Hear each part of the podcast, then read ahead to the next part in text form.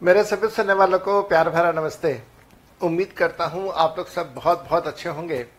Let start with point number two point number two है point number two है set of of indirect taxes set of of indirect taxes. Paid to central government. Tax paid to central government.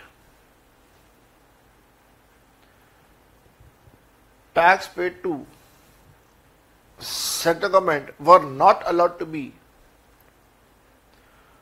were not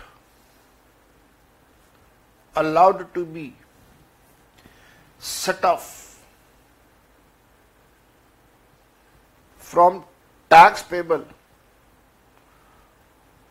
from tax payable to state government and similarly vice versa and similarly vice versa was also not allowed जैसे मैंने आप लोगों को last class में बताया था कि जो सीएसटी का पैसा है वो वैट पे सेल्स करना अलाउ नहीं होता। इसका एक एग्ज़ाम्पल मैं आपको दे देता हूँ। If a businessman has paid if a businessman has paid service tax to a chartered accountant for getting his accounts for getting his accounts audited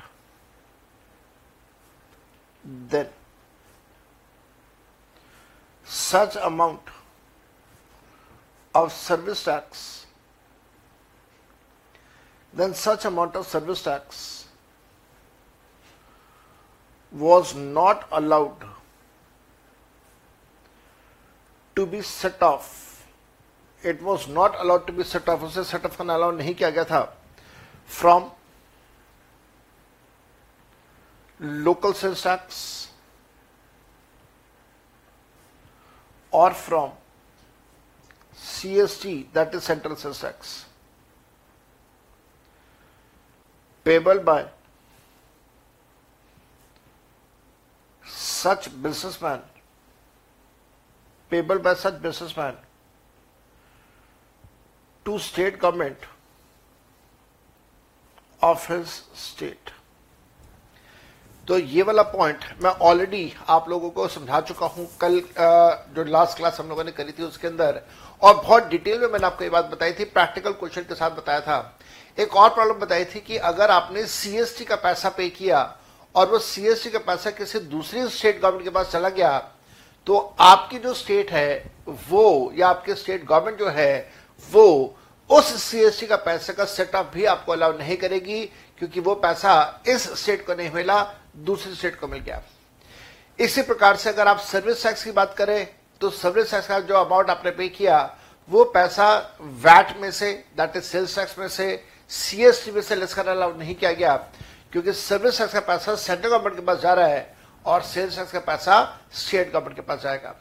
तो दोनों सरकारें अलग अलग दोनों सिस्टम अलग अलग इस वजह से आपस में उसका सेटअप अलाउ नहीं किया गया।